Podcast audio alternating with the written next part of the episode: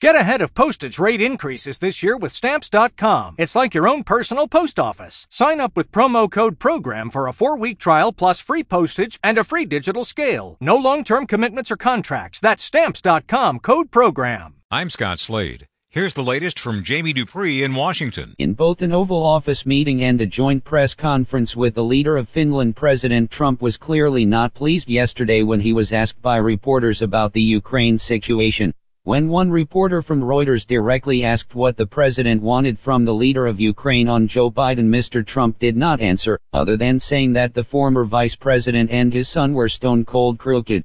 Today there will be more questions about U.S. actions in Ukraine as the president's former Ukraine envoy will testify behind closed doors. It's not clear what Kurt Volker will tell lawmakers as Republicans yesterday denounced the expanding impeachment investigation as a political hit job on the president.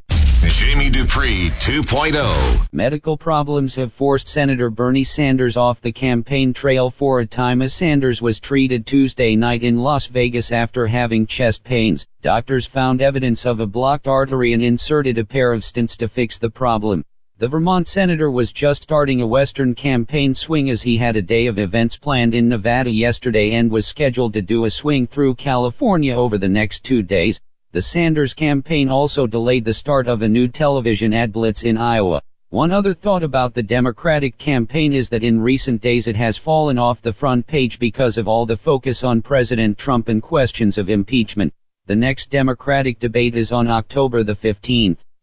Jamie Dupree 2.0. There could be a lot of questions about President Trump and Ukraine behind closed doors in Congress today as the president's former envoy to Ukraine is scheduled for a deposition. Kurt Volker was in charge of negotiations involving Ukraine until just last week when he was forced out of the post as more details surfaced about the story on an unidentified intelligence whistleblower. While the Trump administration has fought Democrats on testimony to Congress by various officials, Volker seems to be more than willing to talk in a closed door session.